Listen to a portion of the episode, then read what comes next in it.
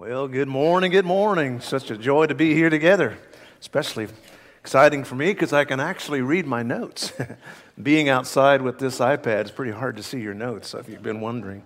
But uh, we are so blessed to be able to be in here and be together. And those of you that are joining us online, thank you. We love you.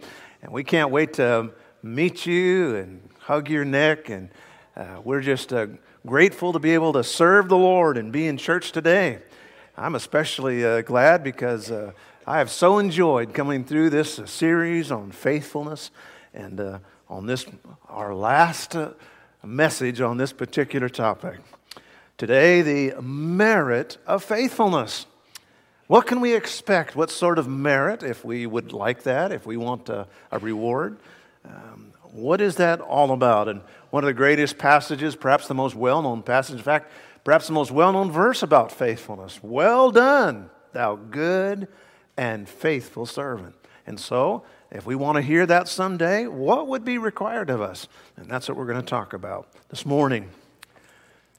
Not long after the classic and reliable King James Version was given to us at great expense in 1611 by the King of England, James, Theologians from the, King, from the uh, Church of England met together. They met together to kind of uh, make sure that uh, all the uh, Bible believing churches were on the same page. And back then, the, uh, the Church of England, the Episcopalian Church, uh, really had a very, for the most part, had a very fundamental idea about Scripture. They came together and met and had a they, they went over the different tenets of Bible doctrine and formed what was known as the Westminster Catechism. For those of you who've ever been in a Lutheran church or a Presbyterian church, typically not uh, used much in a Baptist church, but the Westminster Catechism actually is a wonderful statement of doctrine. One of the things they um, come to, and the, the end of the whole thing, in the most uh, simple uh, let's boil this thing down to what this is all about. What's the purpose of the Bible? What's the purpose of mankind? And uh, you have probably heard this statement that the chief end of man is to glorify God and to enjoy Him forever. That is the summary of the Westminster Catechism. John Piper, great, uh, well known Baptist pastor, uh, amazing author, uh, suggested that we might uh, correct it uh, to say it this way the chief end of man was to glorify God by enjoying Him forever.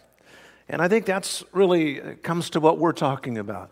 Let's strip away everything for just a moment, all the trappings of Christianity, all the things that we do, the singing, you know, the praising, the praying. Let's just strip away everything. And let's come down to what is really the chief end of what we're doing. And that would simply be to faithfully serve the Lord with gladness. I mean, that's really what it comes down to.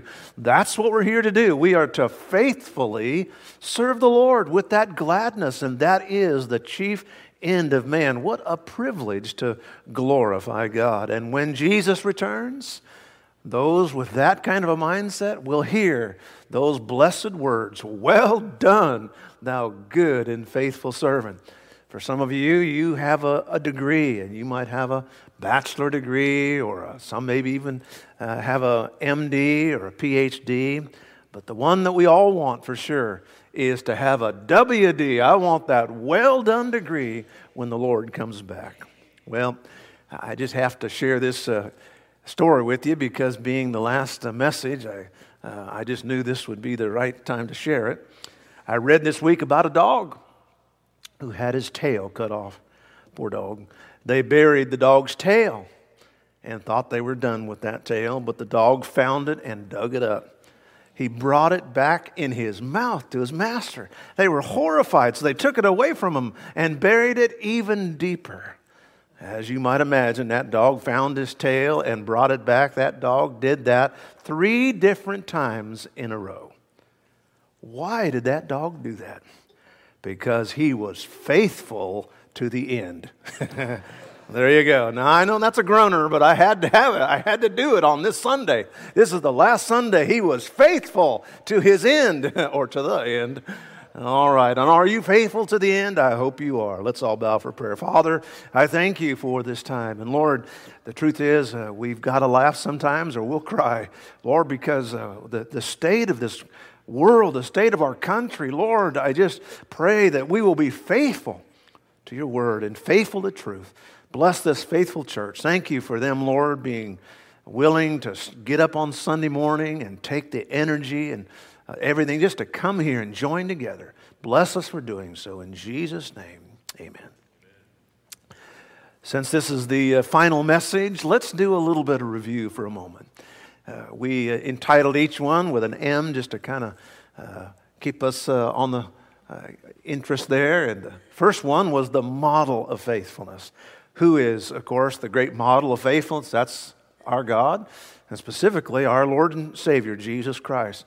How do we know God is faithful? Because He keeps His promises, He does not lie about anything, He is a faithful Creator, He always forgives, He is a sympathetic high priest, and He has never abandoned His people. He is faithful.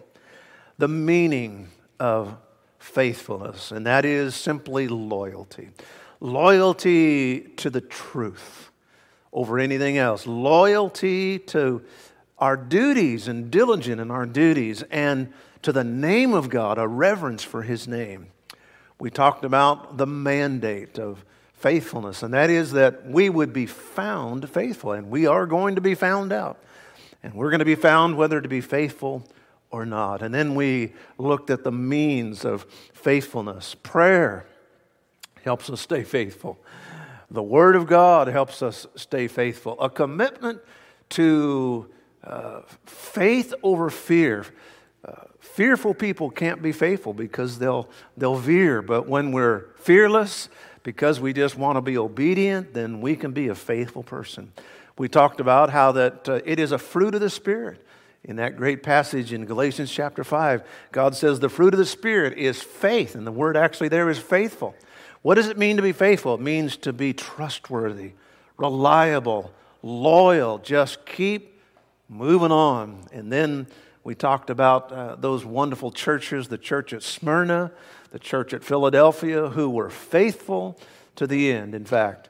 And then last Sunday, the, what manifests our faithfulness? Perhaps nothing manifests our true faithfulness to God more than our money. And we ought to be faithful.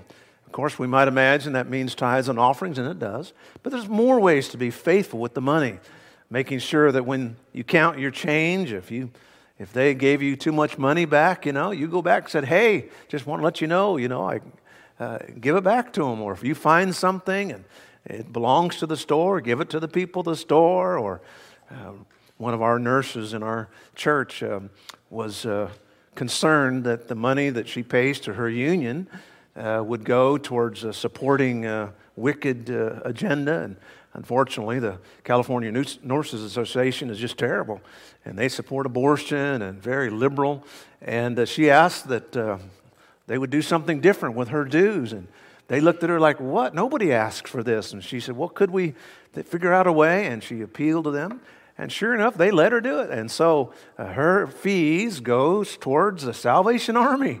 And uh, that's being faithful with your money in that everything we do, we wake up in the morning, let's be honest, let's be trustworthy, uh, let's be tithing, and that manifests our faithfulness.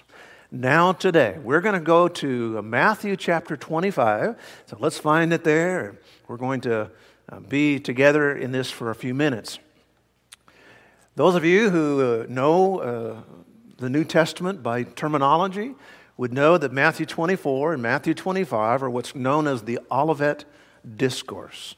Olivet because it was actually uh, recorded, Jesus spoke it on the Mount of Olives. The Mount of Olives is a very large, a mountainous type of hill close next to uh, Jerusalem. It's not that it was some mountain in the middle of the Himalayas or something, but it's just right there by Jerusalem, as you might imagine, lots of olive trees on this uh, particular mount, the Mount of Olives.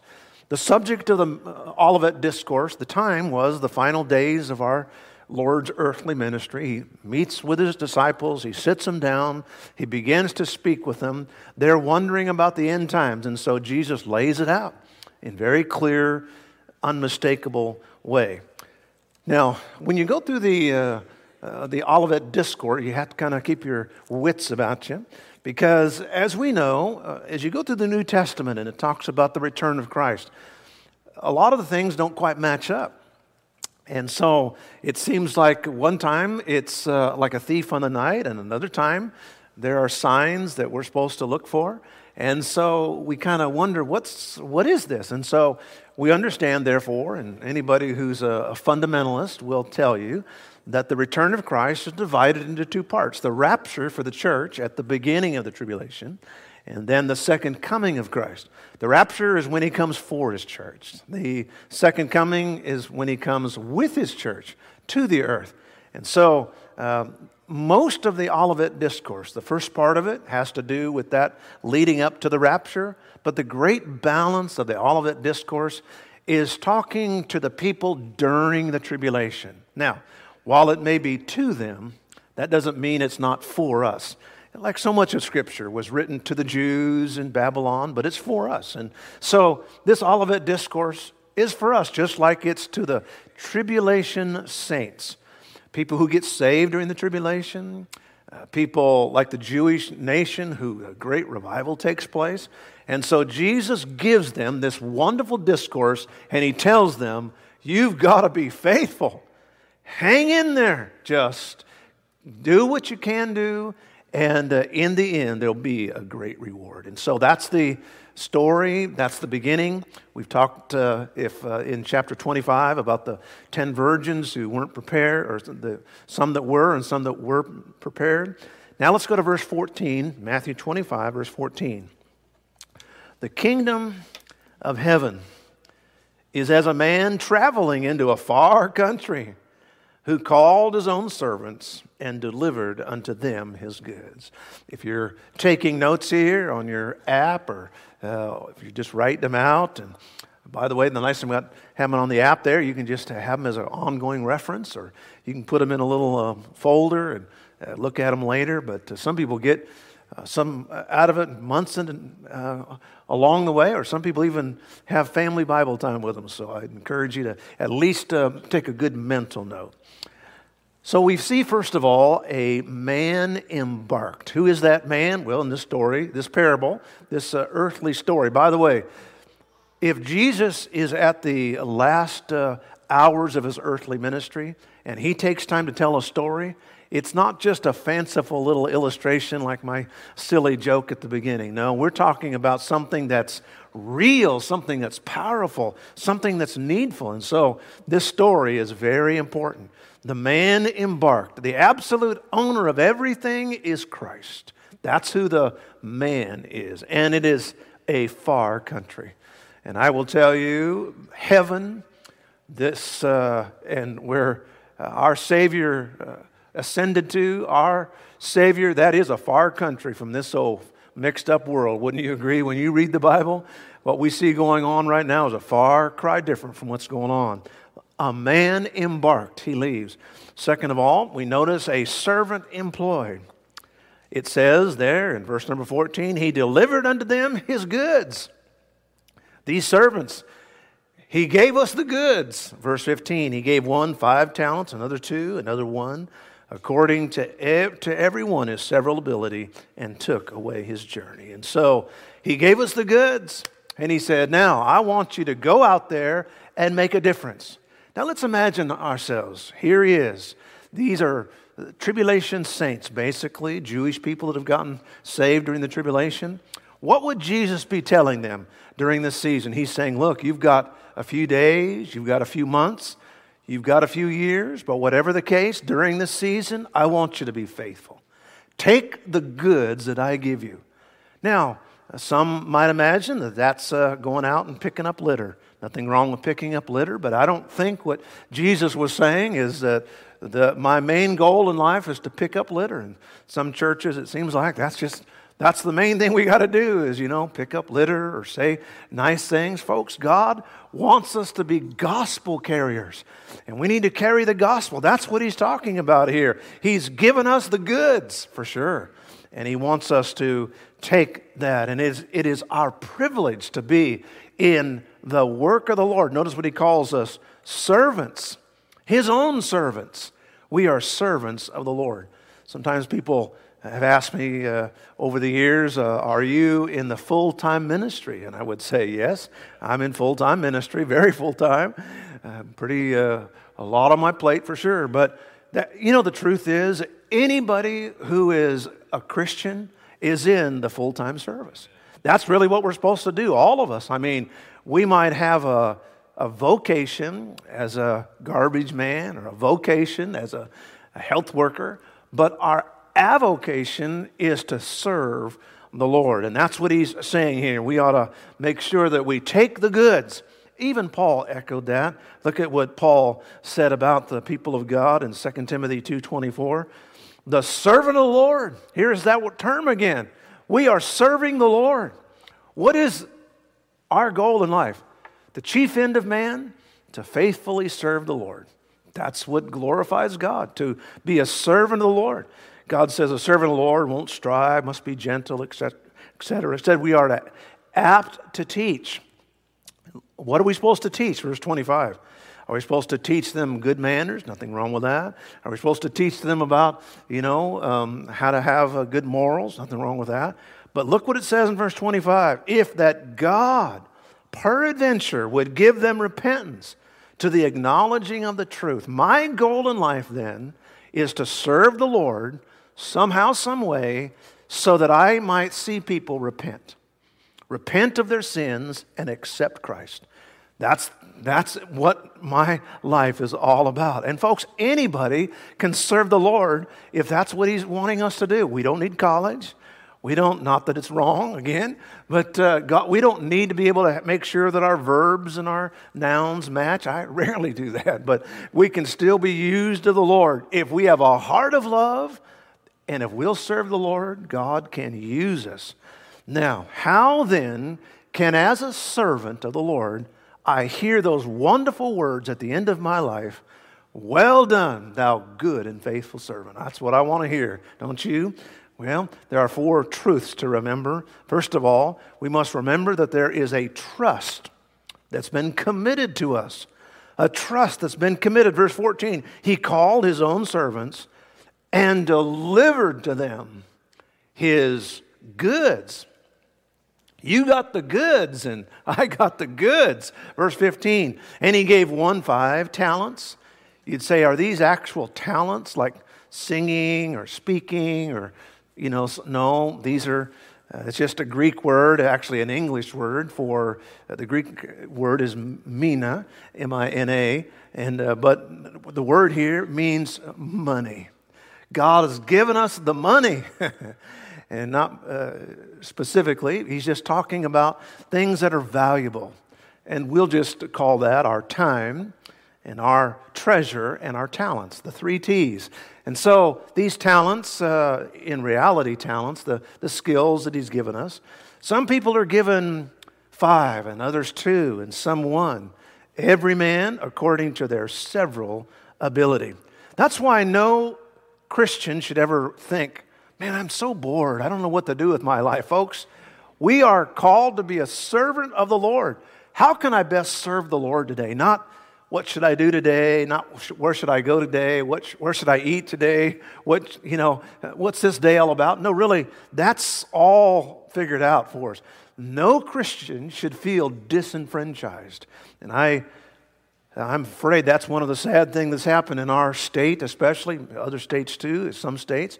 But our state, especially, that when they have uh, literally shut down the churches, so many people are feeling disenfranchised like, what's my purpose and what am I here for? And I remind us, whether we're here or wherever we are, the fact is, I am called.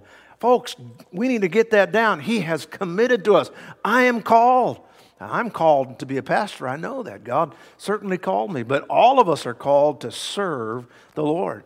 And we are to work on that and somehow get the goods to people. That's because life is a trust. Life, my time is a trust. My treasure is a trust. The skills, the talents that God's given me, it is a trust from God. If you have a wonderful personality, that's not just given so that you can make people happy. That's given so that we can somehow get them closer to God. Give the gospel to them and encourage them. That's why God's given us. If you have an ability to write to poems or music, ability to sing, if you have great resources, financial resources, all those are given not to just make sure that I'm secure or that you know we're doing certain things. No, it all everything we have is a trust to serve the Lord with. How am I best serving the Lord with my time? Do you have extra time?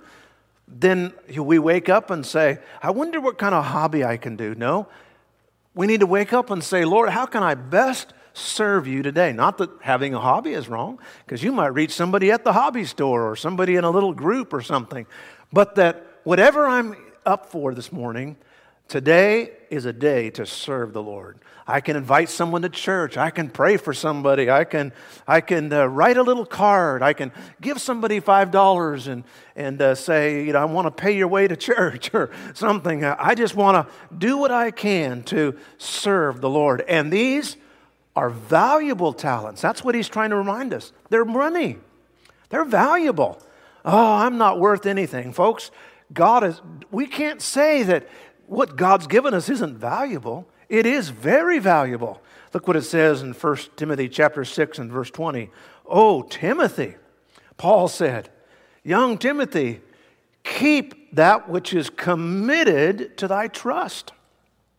What has been committed to us as Christians? What is this? What are these goods? They are the great silver of God's promises. It's the wonderful truth of God's word. It's the laws of God. Folks, that's valuable. It's been placed in my hands. What am I doing with it? Now, some of us just read our Bibles in the morning and we take that trust and we don't do anything with it. But God wants us to go out and do something with that. Now, everybody has a different amount of money they've been given, as it were, spiritual money. God says some are given five. Some people have lots of time. Other people have lots of resources. Other people have lots of skills. I can tell you as a pastor, uh, when you read some of these great uh, pastors of yesteryear, especially, and even, even today, sometimes you read some of their sermons, you're like, oh my goodness, you talk about skills. they are brilliant. And uh, you read that and you think, okay, I'm a one talent person compared to that guy. He is a five talent, or they're a two talent. But you know what? Some people have more time, others have more resources. So God just kind of puts things around their time, their talent, their treasure. God puts things around just like He does. That's just kind of the way He does it. So we all have different abilities, but we're all given the same responsibility. And what is that? To take the goods, to take these valuable goods and to do something with it. Now, God doesn't expect the person with one talent to make five. He doesn't expect the person with two to make five. He just expects them to do something with it. And he doesn't expect the person with five to only do one. He expects them, if he gives us extra time, then he wants us to use that extra time for the Lord. If, he, if we have extra skills, then we're supposed to use those skills for the Lord. That's what God is wanting us to do. It's just that I'm faithful with the trust that God's given us. Uh, imagine with me for a moment that you've paid the price, and uh, we were talking with some lawyers this week, uh, just out and about, and they were just really nice people. And but I realized they're very educated. They had to do a lot of work. They had to pass that bar exam. That's not an easy thing to do. And so these particular lawyers were civil uh, uh in the civil world, and they worked defending the state of California and other places. And so we talked with them. But now they have a responsibility. Let's imagine for a minute that you and I have, we've passed all our exams, we we're lawyers, we're, we're attorneys. And so let's say we're an estate attorney, all right? And so every estate, ha- typically, any type of estate at all, has a trust. And so, and by the way, you should make sure that all your things are settled. And, and so you have a trust, whether it be now, some trusts are $10,000, you know, by the time you get everything and do everything, and, you know, you sell this, you buy this, and you have a $10,000 trust. Some people have a million dollar trust. Some people have multiplied millions. Now, if I'm a lawyer and I have somebody, I'm their estate lawyer, and they, they, have, they, have, a, they have entrusted to me the responsibility to, uh, to make sure that everything's done right. And so now, if I've got an estate worth 10,000, or whether that estate's worth a million or 10 million, it really doesn't make any difference. I am to be faithful to, to do what I'm supposed to do, to do my job.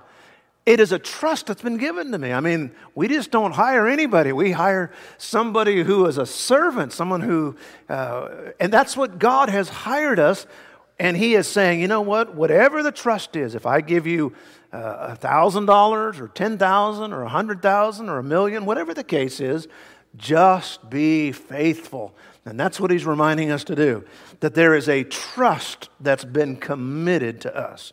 Number two, and that is that there is a trust to be advanced. Not only it's committed, but we're going to give an account. So let's make sure we do something with what we've been given. Look at verse 19. Then he that had received the five talents went and traded with the same and made them five other talents. Man, good job. And likewise, verse 17, he that received the two also gained two. Now, notice, didn't waste any time. As soon as he received the trust, let's go get busy. People, some people I know are getting ready to get ready to get ready. I mean, they don't ever do anything. You know, what do you do? I'm getting ready. For what? I'm going to do something someday. I'm getting ready. And a year later, I'm still getting ready. Five years later, I'm getting ready. But do something. God, there's no time to lose. We're the servants of the Lord. And that's what Jesus was telling these folks during the tribulation period. Look, don't wait a week, don't wait a year. Do something with your talents now. Do something with your treasures now. Get busy. If you're a homemaker, you know, I mean, boy, aren't we amazed at this new Supreme Court pick that uh, President Trump has uh, uh, selected. My goodness, awesome job. And uh, a mother of seven. I mean, unbelievable. But you know what? She just, you know, I may not be a, a, a mother of seven. I may not be a, a mother who's going to be on the Supreme Court. But if I'm just a mom, then the trust you have is important. It may be just one talent, or it may be two, or it may be five. But if I'm a mom, I'm going to be a faithful mom. If I'm a, a businessman, that business trip is not just to make more money. That business trip is a missionary journey. And everything I say and everything I do is a, is a commitment to God. Notice what it says they went and they traded. Each one went out and traded. They traded. They did something with that. They made a difference with what they had.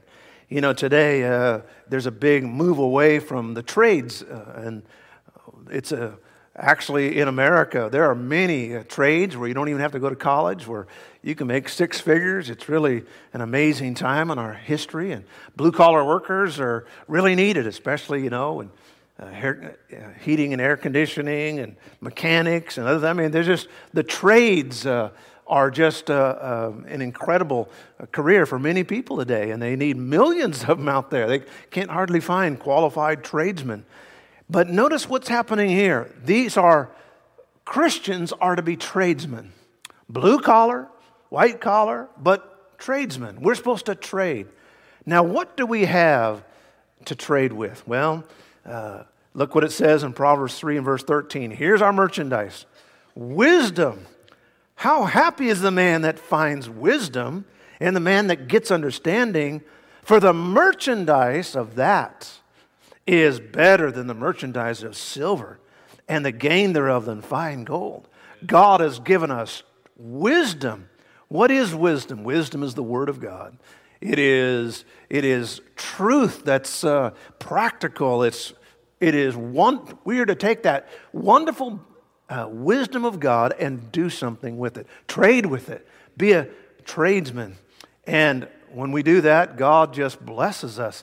Have you ever, uh, have you ever gotten a deal on something and they just want to tell everybody about it? Yeah. And sometimes we don't want to tell everybody about it because we're afraid they'll go over there and get all our stuff, you know. But I remember one time I had, uh, I had tasted some wonderful guacamole somewhere, and I, uh, I got the, the recipe, and I just said, Man, this is the best stuff. And uh, so I was, uh, for some reason, I must have been telling everybody I met about this guacamole because uh, I got a text from one of the ladies, just kind of a random person, and they said, Pastor. I thought, oh, this lady wants to talk about the Lord. And she said, she said, can you get me that recipe for that guacamole? and I thought, oh my goodness. But anyway, um, so I gave it to her, you know, and uh, and uh, and a praise the Lord, you know. But uh, but you know what? When you got something that's valuable or something that's wonderful, you just can't help but share it, and that's what uh, it's happening here. God said, if we're we've got the wisdom, let's share it. Number three, not only a trust committed and a trust advanced, but we must remember that a trust can be neglected. Verse 18. God doesn't just talk all, you know, sugar plums and fairies here. Verse number 18. But he that had received the one went and digged in the earth and hid his Lord's money. By the way, that says it very clearly. It's his Lord's money, it's not his money. You would think now, if he only had one talent, he wouldn't have a problem with just one. But isn't it funny how, even with just one talent, he just buried that thing? I have always been fascinated by those people that spin plates. That just amazes me. And, uh, you know, they've used it in the business world for I've got too many p- plates spinning, you know, but um, they're spinning plates, you know. I just because I got to thinking about it this week, I actually looked up what's the world's record for spinning plates, keeping them up simultaneously. Well, it's a world's record that has lasted for over 20 years, I can imagine. This guy had 108 plates spinning all at the same time. And I guess the secret is, you know, they said a little bit of uh, hand eye coordination and just a constant busyness, I would imagine. So now I just want to say I don't want any kids going home taking their mom's china and start spinning plates, okay? Don't, well, Pastor told me, you know, you got to spin your plate. But the point being, some people can spin 108 plates, and some people can't even spin one. That's me. But you know what? God said, whatever you do have, keep it spinning. And there's a guy that only had one plate, but he couldn't keep that one plate spinning. And that's uh, what's a, a, sad, but we see pattern that often happens. If you have a $100 bill on you, you, there's a picture of a guy in the front. Oh, Ben Franklin. I love that picture. But anyway, especially when it's on a $100 bill. But um, Ben Franklin said something I think that you'll uh, understand very clearly. If you want something done, ask a busy person. If you want something done, ask a busy person. Now, why is that so often the case? Why, why are busy people often so reliable? They've actually taken um, statistics in American for volunteerism, and they have found that people without jobs volunteer less in service organizations than people with jobs. They found that people with children volunteer more than people without children. It's a strange thing. But the fact I'm trying to say here is that, that even though you have, he only had one plate spinning, only one talent, well, we ought to be busy with just that one. But just because we only have one doesn't mean we can't uh, mess it up because it says he hid the talent. Now, it doesn't say he was immoral with his money, doesn't say he embezzled the money, doesn't say he squandered the money, he just hid it. The resources, his time, he just hid it. His talents, he just hid it. And he just didn't do what he's supposed to do. And I remind us all that that will come back on us. Look what it says in James 5 verse 3. Your gold, your silver, that is your time, your talent, your treasures, are cankered. They all rusted, and the rust of them shall be a witness against you. Folks, when we could have done more with the talents God given us, when we could have done more with the treasures, the time, it's going to come back. Because these are God's. And we shouldn't ever say, God, I don't, you know, I don't want you messing with my time. I don't want you messing with my talents. I don't want you messing with my lifestyle. You know, I'm just here to exist and I got things I got to do. But God says, no, your life is about being a faithful servant. One of the well known uh, evangelical leaders in America is a man by the name of Dr. Elmer Towns. Dr. Elmer Towns has written lots of books, and especially if you're in the uh, ministry, you'd know any, you'd certainly know about Elmer Towns. He also was a professor, maybe a professor at Liberty University, and uh, he has a famous uh, story. And the story is called "Who Owns Your French Fries?" And I'll tell it to you. The story is about a father who took his son, who he uh, loved and he cared for his son, and he took him to McDonald's. And he, uh, he took him there, he uh, walked him inside, he uh, paid for his french fries. They sat down there, and the father was uh, proud of his son. He had, he had taken all that time, he had paid for everything. He sits there talking to his son, and then while they're talking, he reaches over and grabs one of his son's french fries. And his son slapped his hand and said, Those are my french fries.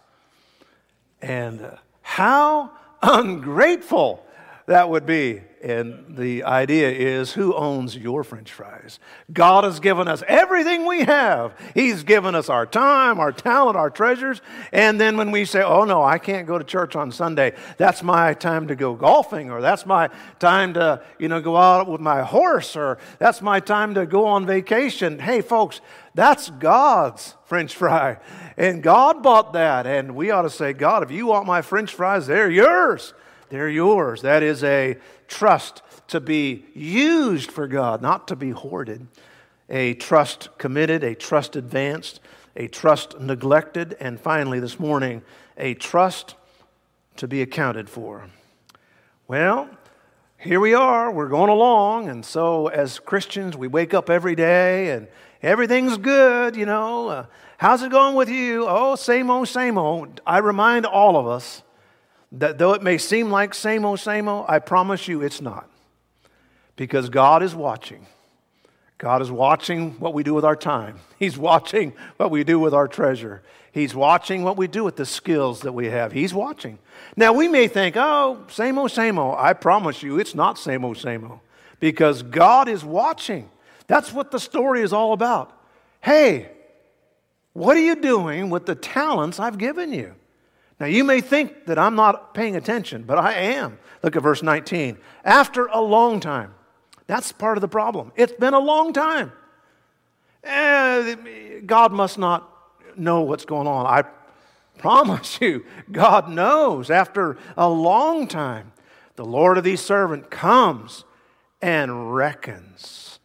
It's reckoning time. It's reckoning time. It will call, and God wants us to be faithful with what He wants us to do. It just means to make a difference because we're going to make, we are going to face an eternal judge. Somehow, some way, even if it's small, make a difference someplace. I read this week about a certain variety of Chinese bamboo. This bamboo tree is incredible because really it does absolutely nothing, or so it seems, for four years. It's a bamboo. Bamboo typically grow pretty fast, but this particular variety doesn't do anything for four years. It just is there, small, little, and then suddenly, in the fifth year, it will shoot up 90 feet in 60 days. It sits there just absolutely just, uh, you can't even see anything. And then when it's time, it just goes like that. And I've noticed about the way life is. Sometimes it seems like the efforts that we're putting into the gospel, the efforts that we're get, you know, in these children, or the efforts we're putting into whatever we're doing, it just seems like it's so small. But I remind you that when it's time, that thing can just shoot off. That thing can be, you may be a one talent and all of a sudden get five back. And scripture tells us that that's exactly what happens. Zechariah chapter 4 and verse 10, the great prophet Zechariah was dealing with people who were really uh, dissatisfied, even disgruntled. They hated this new temple. I mean, all the sacrifice in this beautiful new temple called Zerubbabel's temple replaced uh, Solomon's. And uh, some people were shouting and other people were weeping at the same time. And Zechariah reminded the people look, stop, quit your belly aching, because I know it's not a Solomon's temple, but don't despise the day of small beginnings. And I will tell you, uh, don't count out what people are doing. This church, 20 years ago, we were in a warehouse and we were in this little place in North Stockton and we faithfully did the best we could. And I don't know if anybody uh, did any more work in a little out of a little uh, suite in a warehouse than the home church Bible Baptist did. I mean, it was amazing. And then 20 years ago, the Lord provided a way for us to get this property. And so we started. And uh, we got some guy to come out. He volunteered his old tractor and he was driving along and he got it all kind of plowed up and drove off and said, There you go. Well, I'll tell you one thing a plowed up field is not much good. I mean, it, maybe the weeds were down, but it, so what, what did we do? We got a church bus. One of the church buses just till recently, we and uh, we strapped a big old board on the back and drug that thing around this 13 acres and made this just as smooth as you could be. In fact, it was such a sight, and it took about a whole week for it to do. The bus went about 12 hours a day, but uh, even the newspaper came out, took a picture of these crazy people I mean, most people use tractors, but this church is uh, leveling their ground with a church bus. Well, folks, we didn't have any money and we weren't going to go into debt. And so, and then after we did that, we put up a little structure on the other side of this uh, building here. And uh, it was a terrible, tacky looking structure. In fact, it was so bad, people call it a fruit stand. There's the church with the fruit stand out there, you know. But it wasn't a fruit stand. We, we needed a place to get out of the sun, you know, when we were working. and, uh, oh, I'll tell you, it was a day of small beginnings. But uh, in just a couple of weeks here, we are going to be moving into a big, beautiful, multi million dollar, 750 seat auditorium, a five star church and uh, a, st- uh, a small beginning, but bless God, I'll tell you something. In the days and the months and the years to come, thousands of people are going to hear the gospel of Jesus and the faithfulness of God. And I'm telling you, you just wait. Woo! It's going to be fun. We, uh, we're going to have a beautiful service that first dedication day. And yeah, just we're not gonna, I'm not going to let all it out of the bag right now, but it's going to be good. Romans 14, verse 10 says, We shall all stand before the judgment seat of Christ, and everyone shall give account. Well, I don't, you know, I'm just uh, same old, same old. Well, you may think it's same old, same old, but I promise you, you and I are going to give an account. You may say, well, probably not me. I know you've heard the old story about this preacher. Boy, he got fired up in his sermon. He spit and he hollered and he thundered. Every member of this church is a sinner, and you're going to give account to God. And for extra emphasis, he yelled the same thing again.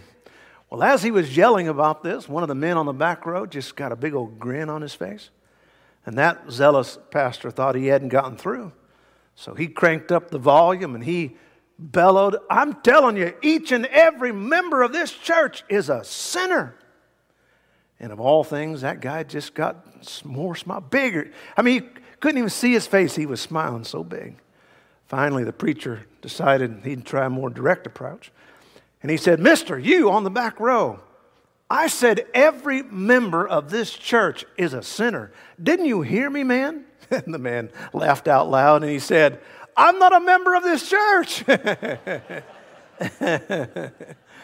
you know what? We may think, well, I'm not a member, so I'm not going to be judged. The Bible says, every one of us shall give account of himself to God. I remind us, it's the judgment seat of Christ.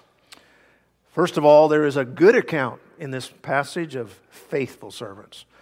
Faithful people have something to show for their opportunities. Verse 20, and so he that had received five talents came and brought other five talents, saying, Lord, thou deliverest unto me five talents. Behold, I gained beside them five talents more.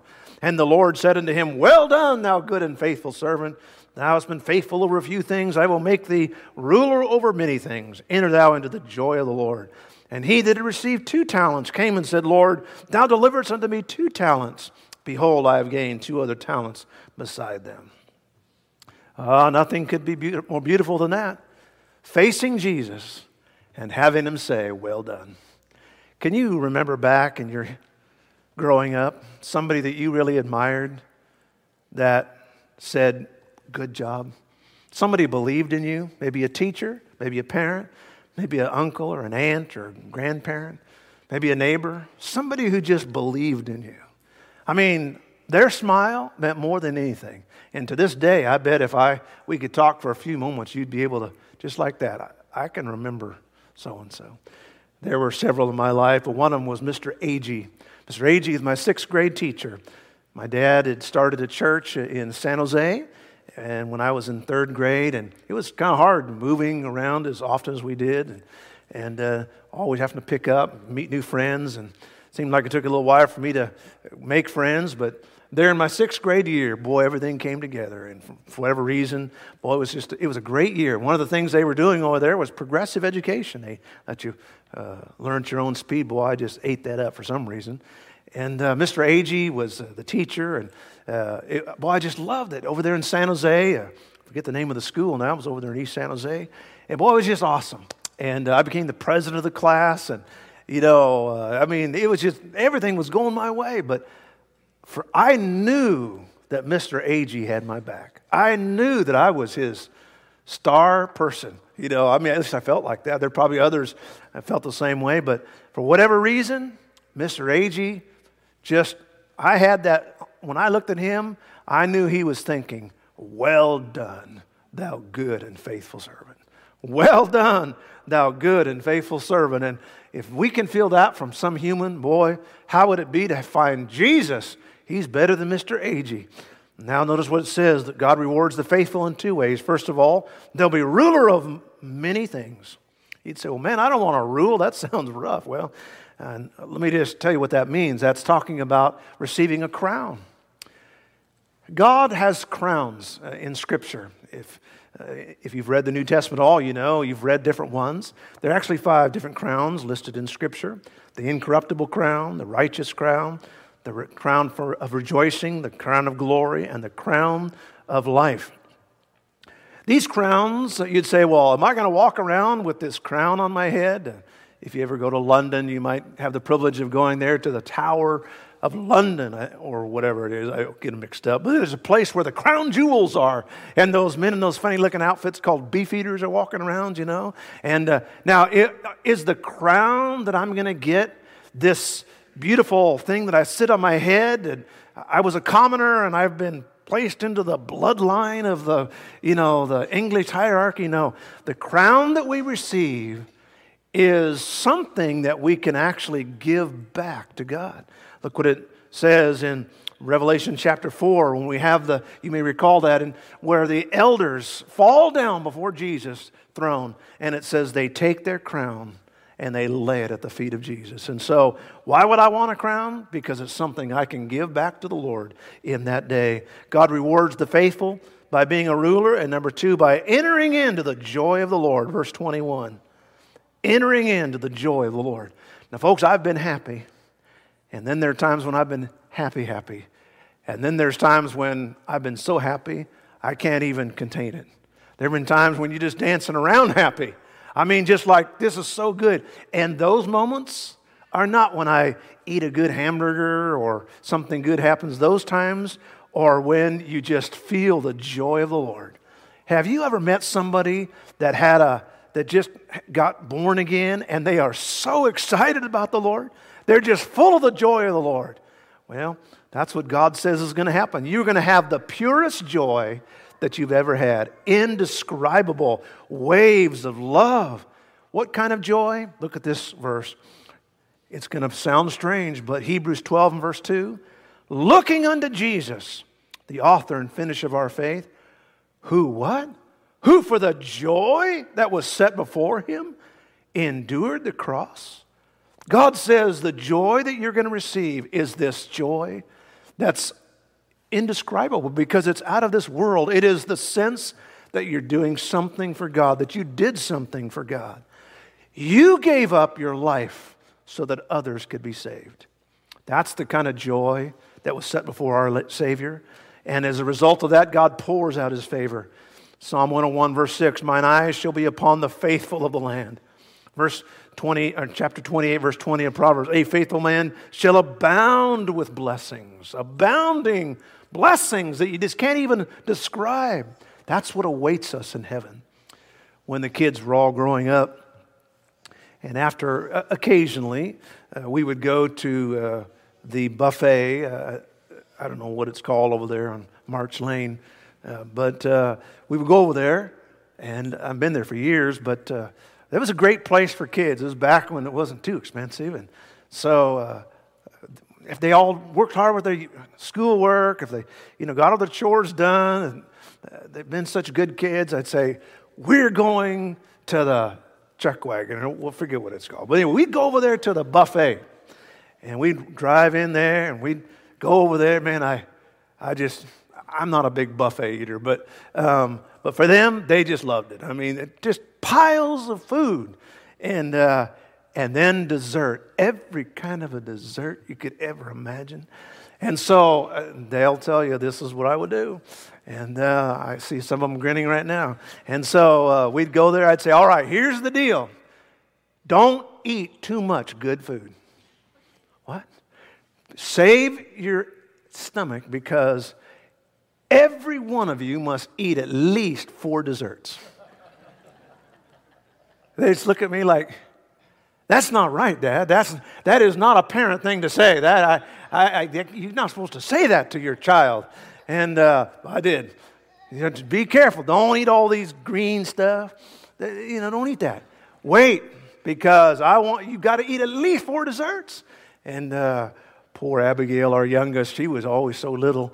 And uh, she said that stressed her out because I told her she had to eat so many desserts. Dad, I can't eat so many. And uh, folks, heaven's going to be just like that. You're going to go to heaven, and God's going to say, You don't have to have kale. You can have all the desserts you want right here. You get to be with me. Heaven, about a faithful man shall abound with blessings. But you got to do your work first. you got to do what you're supposed to do. And then I promise you it's going to be so good. A good account of the faithful, finally, a bad account of the unfaithful.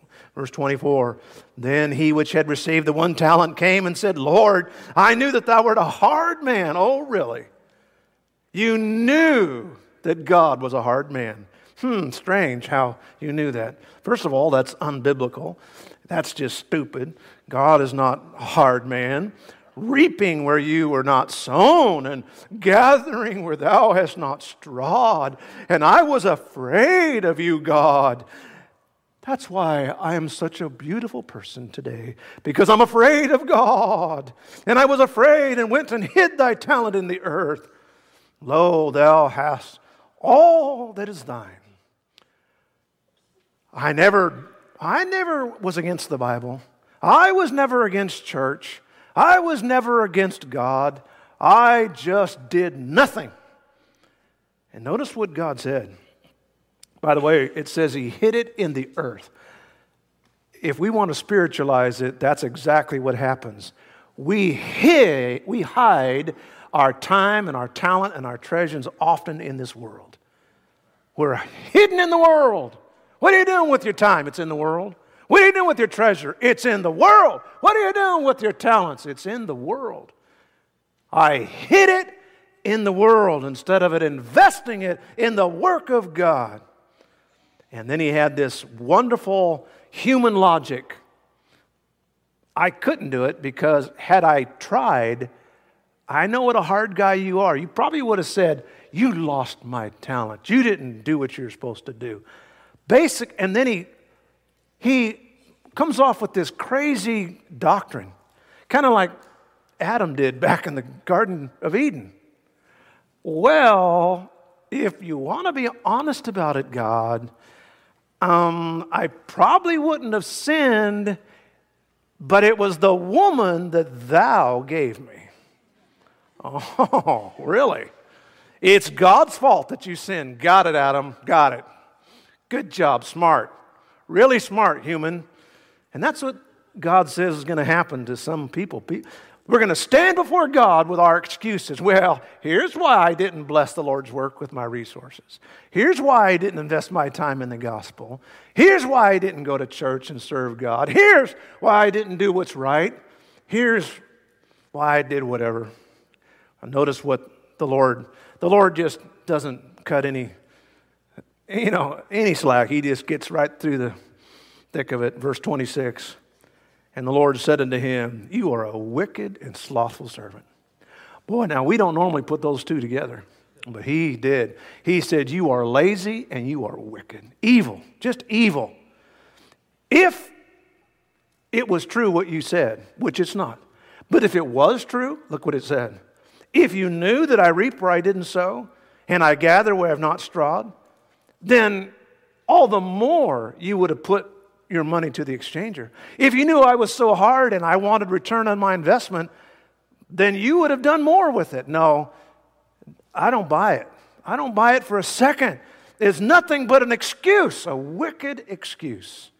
And my friend, I gave you this as a trust. You're not supposed to just enjoy your time because it's your time. It's not we're supposed to enjoy our little energies and our time because it's, it's what I have. And I'm glad you have a great bank account, but it's not for you. It's what can I do with the gospel? That's gospel. Doesn't mean we have to give it all away to some missions. It just means whatever I have is for your honor and glory. The chief end of man is to faithfully serve the Lord with gladness. And I want to serve him with my money. I want to serve him with my time. I just want to serve him. I close with this wonderful reminder. I was thinking about it this week, and being a pastor for four decades now, I've had the privilege, not a fun one always, but a, a privilege of having many, many funerals, memorial services, coronation services, whatever we want to call them, just times of memories. Some have been sad, tragic, small. Some have been beside a graveside in the middle of winter, rain pouring down, a baby. Just some tragic times. But then there's been some glorious, beautiful times when we've met together in a church. And by the way, I just remind you when you get ready to make your arrangements, have your services in a church. That's the best place. Don't have them in a funeral home there. Have them in church. It just, uh, it's awesome. But anyway, we've had wonderful funeral services, memorial services in church. And uh, some, you know, uh, this, it's a glorious time. But one of the best was a faithful man of God who, surprisingly, had a huge impact. The footprint of his life was so much greater than you would imagine. His name was Albert Fine. Albert Fine was from Texas, and when I mean Texas, he was from country Texas. He was way out there. Well, I don't know where he was raised, but it was way out somewhere. And he never lost his uh, Texas brogue for sure. He always wore Western clothing, and he uh, became a bus driver for our church, and uh, he was Mr. Faithful. Never an unkind word. When he, he was always there. I mean, he was faithful. I mean, you could you could absolutely just set your clock by this guy. If he said he'd be there at 8 o'clock for the bus, he was there. I mean, this guy, and when, when he had to be out of town, which he did several times, and he would, uh, he would send his tithe back, and he never had a lot of money. His job was a, he would collect tires from, from car dealers, or from tire dealers, and then sell them. They were used tires. You, you, probably, if you've been around the area for 30 or 40 years, you've probably seen an old pickup truck with all kinds of loaded up tires, and it might have been Albert Fine. And he never had a lot of money, but even with the little he had, we would get a envelope in the office. yes, Pauline. We'd get an envelope. It'd all be all crumpled up, and never, never a check, always cash. But I mean, if he made a hundred dollars There'd be 10 in that thing. If he made a thousand, there'd be a hundred. I mean, he just, he give above that. But I mean, I mean, for sure, he was faith, faithful to time, faithful to money. He was a faithful man of God. At his funeral service, this place was just full. Person after person stood up and just said, I just got to tell you about Albert Fine. And said, That's guy, he just blessed my heart. And he did, I, I am here today because Albert Fine, he was just such a faithful man. I mean, he touched dozens and dozens of lives. And you would never think so. Very quiet, very humble, very unassuming. But he had one quality that we can all aspire to he was faithful. Just faithful. And my friend, as we end this message, this series, what else really is there in life? I mean, what else are you gonna, we going to do? Let's just be faithful. Let's be faithful. And then one day when we stand before the Lord, He will say, Well done. I hope that your wife is faithful, but if she's not, you're going to be faithful. I hope your husband is faithful, but if he's not, you're going to be faithful. I hope your parents are faithful, but if they're not, I'm going to be faithful. Where are you going to be five years from now? I'm going to be serving the Lord. Where are you going to be 10 years from now? Sometimes people say, Well, I'll give it a try for a bit. We don't, you don't give God a try. I am going to be faithful. I'm just going to be faithful. And I want to say thank you to this faithful church. Even your attendance here just lets me know in a season where there's so many headwinds against uh, faithfully serving God, thank you for your faithfulness. Thank you for your serving. And I just know that the Lord tarries, and if we're here five years, you're going to be here. Ten years, you're going to be here. Twenty, faithful, faithful. And someday when we have your memorial service or mine, may someone say of me, he was faithful. He was a faithful man of God. Let's bow our heads for word of prayer. Our heads are bowed and our eyes are closed. Faithful. I want to be a faithful husband. I want to be a faithful wife. I want to be a faithful parent. I want to be a faithful son or daughter. I want to be a faithful businessman. I want to be a faithful servant of God. I just want to be faithful. I may not have a I may not be a five talent person or even a two talent person, but that one talent I have, whatever time, whatever talent, whatever treasures, I want to make sure that I'm faithful with it. And so here's how I'd like to end this series on faithfulness. It's been such a blessing just to study it and think about it over the time. I want to just commit from this day forward, again, afresh and anew. Lord, I just need your strength to be a faithful person. I purpose today to be faithful. Faithful in my Bible, faithful in my prayers, faithful in giving out the gospel, whether it's a track, whether it's just a good word for the Lord, but that my life is about somehow just putting the gospel forward, pushing forward, God. That's what I want to do. Those are the goods I've been given. It's a trust. My life is a trust. Faithful. Right where you're sitting, would you just, right there, just make that commitment? Lord, with your strength, I purpose to be faithful faithful to the Word of God, faithful to the name of God, faithful to the duties and to the privileges you've given me. I purpose to be faithful. Praise God. And for those of you that are listening this morning online, God bless you. I love you, and we all love you here, and I trust you're faithful. You'd say, Well, I'm not even sure I'm even a Christian. Well, praise God, you can know. Pray this prayer. Wherever you're sitting there, wherever you are, pray this prayer. Dear Jesus, I know I'm a lost sinner, and I know that you died on the cross for my sins. And I ask you right now, Jesus, to wash away every sin I've ever committed and come into my life. Praise God. Do that right now. And then you too, would you say those prayers, those words? I purpose to be faithful. Whether it's a year, five years, or ten, we're going to give account and will we be able to say, Well done, thou good and faithful servant? That's what I want. We're going to stand to our feet and we're going to sing this chorus that you can sing it with us, but uh, let's all stand if you would. Let's pray. Father, I pray you'd bless each that are here this morning. Lord, I, I purpose to be faithful. And Lord, I need your strength and grace to do so. And I'll thank you. In Jesus' name, amen. Let's sing this this morning. And if you want to come here and just kneel as a way to just end off this time and say, Lord, I want to be faithful, Lord. Find us faithful. Find us faithful, Lord. Yes. Yes, Lord. I want to be faithful, Lord. May the footprints that we leave. Yes, Lord. Lead them To believe. Yes, Lord. And the lives we live Inspire them to obey. Yes. Find us faithful, Lord. May all who come behind Find us, find us faithful. Sing it with us. I want to be faithful. Yes, Lord. Yes. faithful. To the Lord. Faithful to the Lord.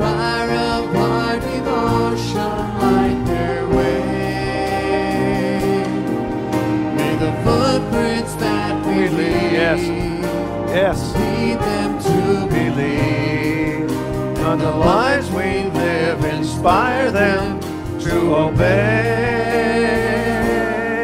Oh, may all Yes. come behind us Yes. find us faithful. Our heads are bowed. We're going to sing that again, but I just want to say thank you again to each one here. Thank you for your faithfulness. Those of you that are faithful online, God bless each of you. What a blessing. Bless you. Faithful. Lord, I'll be faithful.